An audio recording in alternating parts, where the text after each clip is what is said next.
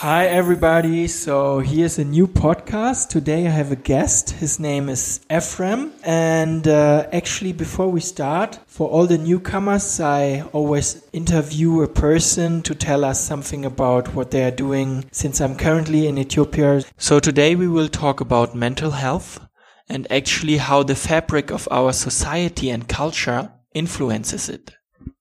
Yeah, so now, Ephrem, I want to ask you maybe you can introduce yourself and tell us a little bit maybe what you're doing. Okay, Hannes, thank you for the podcast. Finally, I'm here. so, uh, my name is Ephrem uh, Bakala. I am from Addis Ababa, Ethiopia. And basically, what I do is mental health through art and uh, through art projects and through media. So it's uh, I have many projects, but I can categorize it into mental health awareness, uh, and this is happening through uh, some creative things like art, performance, and also media, as in radio. Like we have radio, like you have podcast now. So we have also radio to teach about mental health and connect with the community and understand what's their awareness level also. So this is pretty much what I do. I am really interested in innovative projects and in art and also in traveling. So this is uh, me in a brief words. Thank you, Hannes. Cool. Thank you. Thank you. Maybe you can explain shortly what is mental health and why it's actually important. Okay, so um, yeah, it's a good question. So uh, health has different parts, right? So we have this biological health, physical health. Uh, we have also the other part, which is emotional or mental health. So um, I can I can divide a person into three parts, like in body, uh, mind, and spirit. So the body needs to eat food, to drink more water, and to sleep. That's what I advise. People also advise us. But what's about the mind, you know? What does the mind need? Okay, the mind also needs food, the same thing. The mind needs good food, it needs water, it needs air to survive, right? But at the same time, it needs a little bit more of what the physical body needs. So the mind needs, for example, peace, for example, new information. Uh, the mind needs some kind of relaxation, emotions, and also the mind needs to talk to release, just like the body releases, the mind also needs to release through talking or through some painting or through exercise, through networking, kind, kinds of things. So, mental health is pretty much about your emotional health. For example, how are you feeling? When someone asks you on the street, Hey, Hannes, how are you feeling? Then he's asking or she's asking you your mental health, but in a very cultural setup, in a cultural way. But who taught like that? You know what I'm saying? Why he's asking me uh, why is he's asking me whether i'm fine or not but he's asking you whether you're mentally stable or not. And also when um, when when we feel too much stress or when we are doing a lot of things more than our ability then that's when the mind stretches and also at the same time there is a new stress or anxiety coming. So pretty much mental health is about emotions about our thoughts it's about our memories it's about stability, you know, it's about how we feel, and also it's about what we dream our dreams, our past, our future, and our current. So I would say uh, all the things that we did in the past, it's, it's a mental health thing, whether it's good or bad.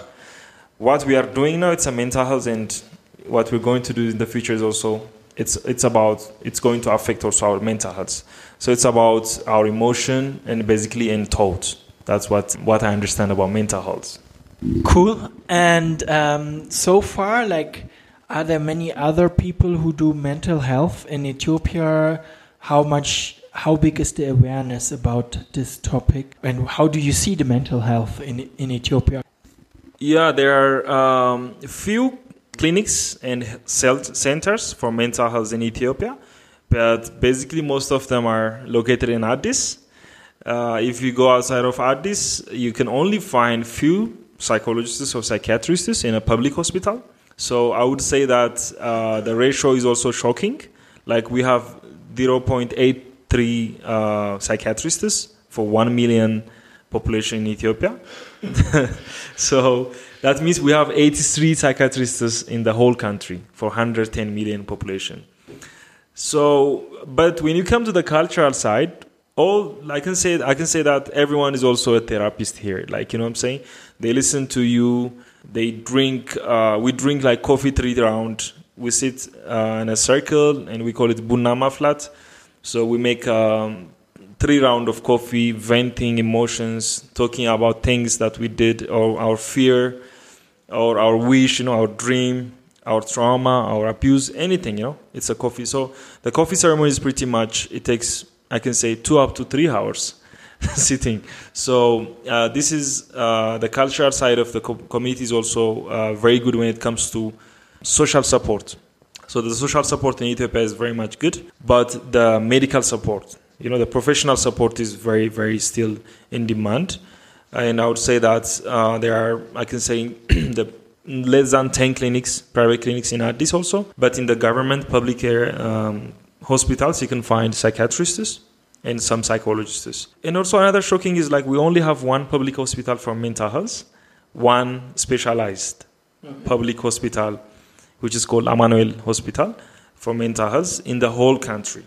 And now another one came for substance abuse, as in rehab center in, in the northern part of the country, in Mekelle. Uh, it's part of the university project. So I would say that there is a huge need, especially now these days, uh, there was this research I read in Addis, the top 10 um, deaths, you know, causes. What are the top 10 causes for deaths? So they found out the 10th level is suicide in Addis. So that means we don't, we're not talking about this thing, but it's happening, you know. We're not providing the service, but it's happening. It's the top 10. So, and also when it comes to um, awareness, it starts with the professionals even, you know let alone the community, but it starts with the professionals. Those uh, psychiatrists, psychologists, and uh, doctors in the mental health field. Uh, the way we see it is more into culture. Even if we are professional, there's also this cultural thing about mental health. As in, for example, a person with schizophrenia in Ethiopia usually is considered as uh, it's a curse from God or from the Creator. You know, uh, this will not uh, heal. This is uh, what you get, like a karma. You know, what you get for doing bad in the past. So you, you are just cursed or something. So this even you can hear these things from professionals. They know that they can they can help the person. Not all of them, but you can also this hear from religious and cultural background. So with the awareness, it's a huge issue. It's a huge gap in Ethiopia. So we're working on the radio that's to fill this awareness gap. Yeah. Okay. So yeah, I wanted to ask you maybe you can give like some examples of the cases you have or like yeah, some stories maybe you can tell us. Oh yeah, like this is this house is like a, uh, a hub for story because uh, we broadca- we broadcast radio 3 times a week, everything in the afternoon and most of our radio shows are focusing on stories. We build knowledge and awareness from stories, not just, okay, depression is this, this, this. Depression is caused by this, not like that, but we just broadcast a story, then we build the knowledge from that. What, what do we learn from this one? What's the symptom? What's the, what's the issue? Um, so based on that, there is there is still um, a huge need for the therapy we what we've seen is like people don't go to hospitals or clinics, but they tell to their friend as in a story. But in this office also we make it very simple for people to come and talk about their stories. And sometimes they don't want support, they don't want therapy, they just want to tell their story on the radio. So I can just mention one story which is from 2016 or 17 between that year. Uh, so the guy uh, he's a father of three. Uh, he's uh, then he has he had a wife and they're like happy one happy family uh, consisted of five people. Uh, one day like he heard about our show and he came to office. And he was not wearing uh, appropriately you know? So okay then we we sat down with him and we started listening. So there was an incident that happened a month before he came to our office. So he said I, I listened to the show then i came I came to, I just came, I just walked to the office, he said. So the story is like his wife and him were like so in love with each other. So they have these three kids. Uh, they live around sh- this uh, Shiromeda area where you can find cultural dra- uh, clothes. Then one night, um, he usually comes late because he's working on the textile, like on the handmade te- textiles handwoven textiles, cottons. Then uh, he usually comes late, and one of his kid, the daughter, she usually waits for him to come to home, and they uh, sleep as in family. So she usually waits for him. So and then on that on those days there was there was this thing that the community the surround the neighbors saw on his wife you know his wife became very silent she doesn't want to go outside you know she she usually stays at home like for a couple of days one night when he came to home his daughter is still waiting for him then he uh, had his dinner with his family then they slept then around 2 2 a.m or something his wife came to came to the room uh, with a knife. She uh, beheaded her daughter, her own daughter. Then he woke up witnessing that. So he couldn't uh, save his child, and it was a very shocking thing for him. He had a panic attack and everything. The kids woke up, and everyone started screaming. So then uh, his wife ran away, and he also went left home naked, you know, because he's going through panic attack. Then the next day he wanted to kill himself to make a suicide, but he couldn't. He couldn't uh, be successful. Then he also thought about, you know, making homicide when the kids were inside because he gave up. He doesn't know what he's doing because he was in still denial, you know. It's like he, he really wanted to leave the truth, what happened. So then again, uh, he, he, he couldn't make it. He, he was not successful. Then he went to his wife's family. He tried also to make a suicide, uh, homicide, and he couldn't make it. So then finally he went to a, a, police station and he said, "My wife did this." And the police started looking for his wife. They they captured her, and then he kind of lost stability you know, mentally. So he couldn't feed his child and everything. Though he stopped. He quit the normal routine. Then he went to a lawyer. They took him. They took him to a lawyer to get an advice and the lawyer told him some story. The story was the lawyer used to work with us, so the story was about holding a stone and living with that stone in your pocket because of resentment, you know, because of some hurt. Oh, also, then he heard about that story and he went out from the office and he doesn't know what to do. He just walk. He was just walking. He heard the same story from our radio show. So he, Tigist was talking, our co-founder. Then uh, he came to office. That's it. So we went with him like for one year therapy like depression, trauma healing, and also some other self help trainings and therapies. Then after one year, uh, we call it breaking free. He became really like free from from what happened. So uh, he said, I want to go to the jail and I want to forgive my wife because she also got a test for mental health and she was going through some instability. She told that her kid, the daughter, was was coming to attack her she was hallucinating. So then we uh, tried to give her some help through psychiatrists. And finally, he, he went to the prison and he uh, made, made, a reconciliation with his wife, you know, to move on. Um, and she got 20 years for that. And he's still now, uh, we facilitated a fund like a loan from the bank from one of our sponsor. They gave him a loan. Then he he resumed his own business. Then now he's um, living with his two kids and he's totally stable and he's visiting his wife, you know, to move on and also create a better relationship for the kids also. So that was the power of the one year therapy. How how this can be consuming at the same time how can how can this be powerful in changing people's life even after such kind of tragic incident? So sometimes people come here and often like maybe family issues or things which don't go so well in the family they come and tell you. And i think you also told me you you are doing marriage counseling. So how do you see like i think ethiopia is like a very traditional society and now kind of you the change is quite fast because also the political and the, the economical change is fast. So I think that also has like an impact on the on the society. How do you see this change? People standing between old tradition and new values. So one thing I'm deadly sure is that you cannot stop changing, right? You cannot uh, have the same value or have the same culture throughout 200, 500, 600 years. So things change. Uh, but also there is some positive resistance for change and there's some negative resistance for change. So I would say that there are very strong and very valuable and important values in the community and people are trying to protect those things by being positively resistant to a new a new thing. At the same time there is also resistance, you know, a, a negative kind of resistance for good things coming from abroad. From it could be from anywhere. So I would say that for example there is some cultural identity crisis. For example, when the Ethiopian diaspora comes here, to visit their families after 20 years or 15 years or 30 years, they still have that tradition and value of being Ethiopian, and also at the same time they've been living somewhere, somewhere in the in the world. Then they come back here, and they you, you you can easily see that cultural identity crisis, as in through their kids, you know. So they want they want them to be both Ethiopian and and the new culture, you know, the new place. So they demand because they're going through change, you know. For 20 years they were they were like following the tradition here. Then for the, another 20 years they've changed.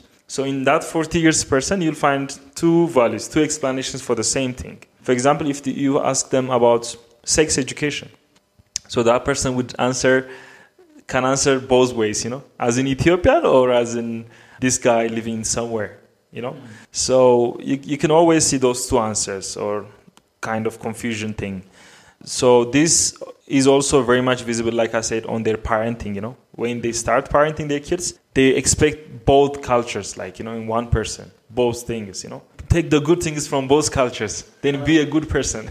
so that frustration is, I think, for me, is from that change. Mm-hmm. So when they come here, also you'll find in Addis also a lot of culture, a lot of mixing culture, right? because of, like you say, the economical change, the politics change, the social change. So I would say that people uh, are open these days, more much open than before, to experience new new values, new cultures, and new things. But at the same time, also, for example, last Christmas, there was a big uh, movement that we also have our own Santa Claus, you know, our own version of Santa Claus. So uh, it's called a Baba Ganna uh, the traditional thing. So they brought even the media brought it from the from the old days, and they put it on the media, and you know it became became optional. You know you can use the Santa Claus with the red outfit, and you can use also the Santa Claus with the Ethiopian outfit. So it's it's a bit of it's a bit of mixing both, and at the same time also looking for balance in this in this change. People sometimes, especially parents who were born before I would say 90, 70s, and uh, youth who were born after 1990s or 1980s something, you can see that um, small conflict, like you know, cultural differences. So they say this is not ours, so this will uh, will not help us. Some things like that. But also people from after 1985 or 1990s, uh, they're more in line, inclined to other things. So also you you'll see that with the technology advancement, you'll see a new kind of stress in Ethiopia, in Addis especially. So before we used to have this face-to-face conversation without any disturbance, any stuff like that, and people also believe that conversations are very important, you know, deep conversations. But now the new generation is also oh why conversation we can use cell phones so when this generation tries to communicate with the other generation it would be a huge trouble. Uh, it would be a huge conflict because the the form the previous ones they appreciate this deep conversation. So there's also some new mental health. I can relate this to mental health for overworking people now. They have three, four, or two jobs at the same time in in their lives. But before, people say, "Oh, one job, then family," or they say family first but now also you can see new kind of new kinds of things because of that new kinds of opportunities at the same time new kinds of challenges yeah yeah, I think actually like we can see this generational change also in other countries. So which I think came with with the internet and with smartphones. I think now what I believe we have to make more a conscious decision what we want, how much time we want with our smartphone, for example. Maybe also this, this one can also be related to mental health. Do you have like some tips or some advice how like people can improve their mental health, like their mental fitness basically in the daily life? Yeah, I think uh, it depends on what kind of person you are, what kind of things you like, because mental health is about also doing what you like, doing what you love, and having choices in life. For example, uh, if you have a choice on the table what to eat, then yeah, that's good for your health, physical health. At the same time, your mind is excited about that. Okay, I can choose. So you feel very stable. You feel very confident about your choice. But also that's not directly going to the mind. It's going to the, to the body. But the mind also feels good. Maybe a few tips could be people to do a little bit from different things. There are some people who are very much highly super 100% of their time focused on family, especially in Ethiopia, that's the culture then when one part of the family passed away or something, you know, then the whole family breaks because it's it was all about family. It was all about dad or mom or something. Then they break, you know, the emotional break, uh, the, the attachment and everything was a lot. You know, I'm I'm not saying it's a bad thing. I'm saying you need also to find a meaning in life, right? Uh, beyond family. Okay, you have a family. That's a good news. You have parents. Then good. Do you have friends? Do you have uh, a passion project in life? Do you have a job? Do you have some activities that you only love? You know what I'm saying? So you don't have to be similar to everyone in the family. So we have, I would say that for Ethiopians especially, to have this personal thing, you know, and also to balance this with other things, with family, job, friends, spiritual life. It could be those things. So we can say that there is Ethiopian, you know, it's called ambasha. There's Ethiopian bread. It's a circle one called ambasha, and we cut it in a slice like a pizza. We cut, it, or you can take pizza as an example. So every slice makes the big pizza, the big ambasha. So you need different slices, right? In life also we need those slices to make it a huge one big beautiful life or pizza.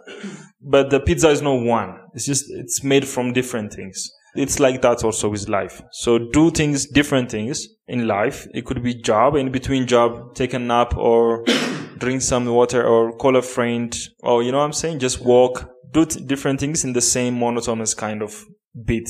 So I think the problem here, what I see is like people are in monotonous rate. Everyone is going to the same place together the whole day, the whole year. And there's no changing even the route to home or something. So that's for me is when we can, we connect this to mental health is like when you lose that, you're insecure because you don't have different roots. So that's also one of the insecurity for mental health. Other things would be to go outside of the city and discover other things also. You know, the city life, we know it's, it's a very tight and very stressful to go outside of the city. And the other thing is to talk to friends when you have some stress, like some, something going on in your life, like to talk to anyone that you b- believe that is fits to listen to your story. So talk to people about what's going on, you know, what's, what's going on in your life.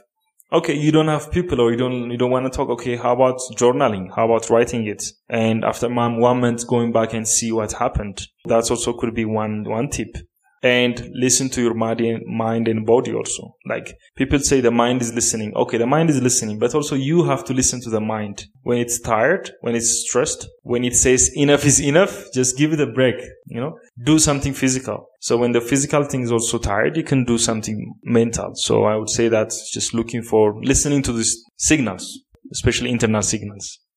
Okay. So I think there is this difference on a scale between individualized societies and then like societies more like Ethiopia, where it's more a group thing. You are like often in a group, in the family. And I think actually there are many advantages being in this group because you have a lot of social connections and that creates a lot of happiness. I can say it's also a thing which helps to give like this social safety net. But at the same time, I'm wondering, you told me that when an Ethiopian kid is growing up, for example, it's not only that the parents maybe tell the kid how to behave, but basically every adult. So the kid has to watch out, like, okay, uh, where's the next respect person? Or, okay, I have to behave, otherwise this person will rule me. But then also I think the school system is similar. Like, okay, you, you have to do what the respect person, the teacher is saying. Uh, some system is telling you how to behave and then you have to behave like this. Given all these structures which tell you, okay, you need to do this I also realized that young people in Ethiopia, like when I was maybe working with them together, they were looking at me and I was supposed to tell them what to do, but I wanted them to find out themselves. So now you were saying for mental health, we need to have like different options and choose what we want. Maybe find our own passion project and do what we want. But my question is, is it maybe difficult for people who are used to grow up in a society which is like where basically every adult is your parent and telling you you need to do this. Now switch to think, okay, but I want to do this like that's maybe the drawback a little bit of a group versus individual. Like individuals, they think all the time for themselves, but never so much for the group, which is obviously also a disadvantage. But if you're always in the group, you're like, okay, I need to look out for the elderlies in the group and do what they want. So how, how can we bridge the, these differences between these two worlds? I'm not sure if I know how to bridge, but yeah, but pretty much like as an Ethiopian child, I remember and I remember with my friends also that everyone is trying to coach, mentor. Uh, like you said, everyone is like every adult around uh, is also uh, feeling responsible. There's also a positive side, which is like everyone feels responsible. But I remember that if something happens on the on the road, people would involve. Like you know, so they say stop this, and uh, who's who's your parents? Who's your father? I'm gonna take you. So they stop going to home and they take you to to their to your home. So they feel like responsible. But there is this thin line that there is also over responsibility, you know. For example, if that guy, if I was robbed on the street as a kid, underage, and if other one person comes and feels very responsible and he takes me, he protects me and takes me to my dad, that's very good, you know, because the system the system is not the only solution. The police or the others, we have the social system which can protect you. But that person goes to home, delivers me to the dad, and he sits for four hours and talks about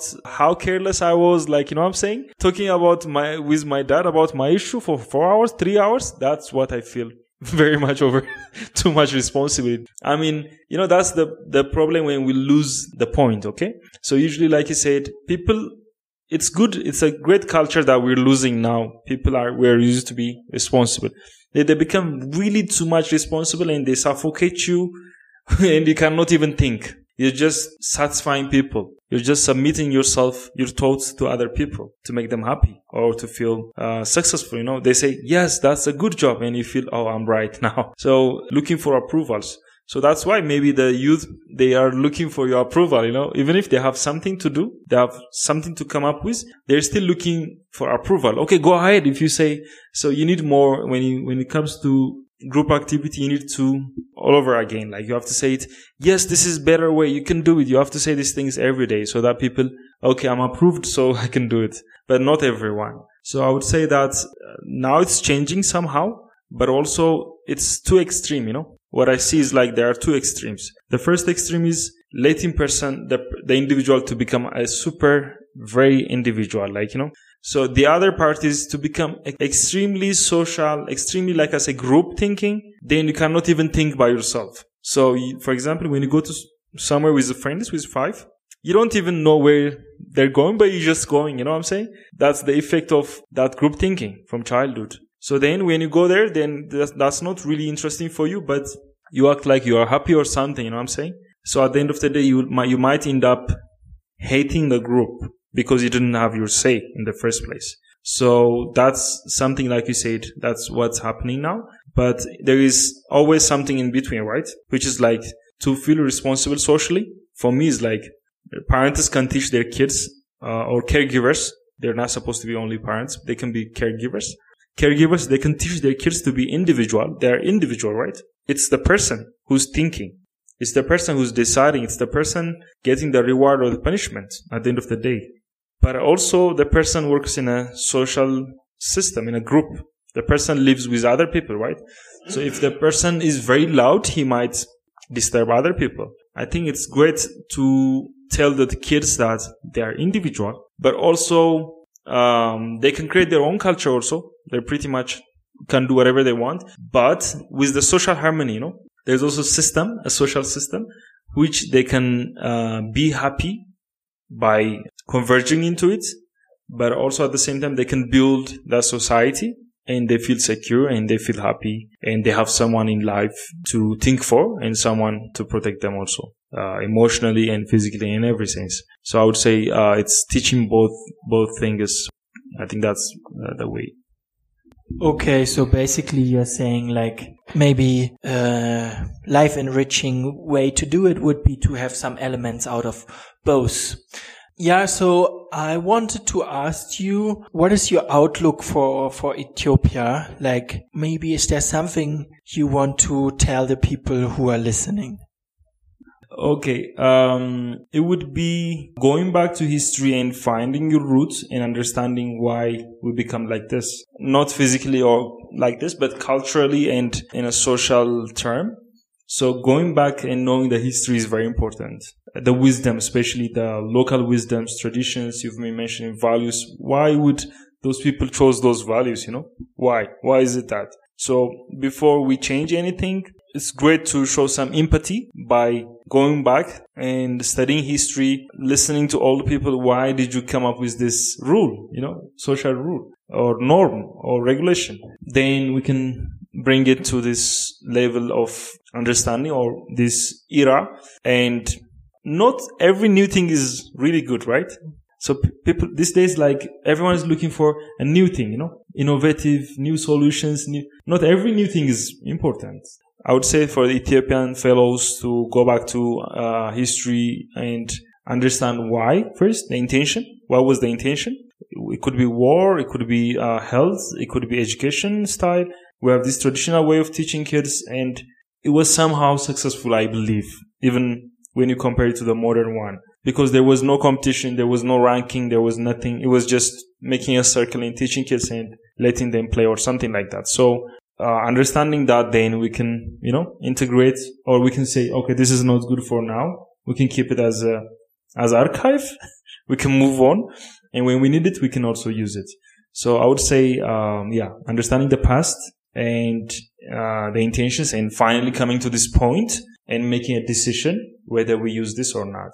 Okay, if I can summarize, Ethiopia has like quite a unique culture because it was also never really colonized and now you see there's like a strong movement for change and you say, okay, before we change things, let's see how the old way was and let's see if we want to change that part or if it maybe was very life enriching, this old tradition. And if, if so, let's keep it or at least let's understand it before we just change things. Let's let understand our own culture before we we change things. But then also in the beginning you said you like to innovate. So i want to pick up on that one and ask you like yeah like what are you interested in? What kind of innovations? What what would you like to do yeah, um, this is my personal human right thing.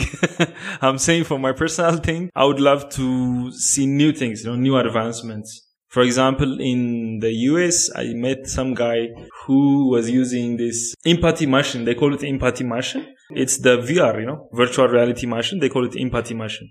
Now VR is the most empathetic machine because it takes you to different setups and you would understand empathetically. But if you see TV, it's a, even if it's 3D TV, but you don't get that empathy. You know, oh, these people in some kind of the world, you know.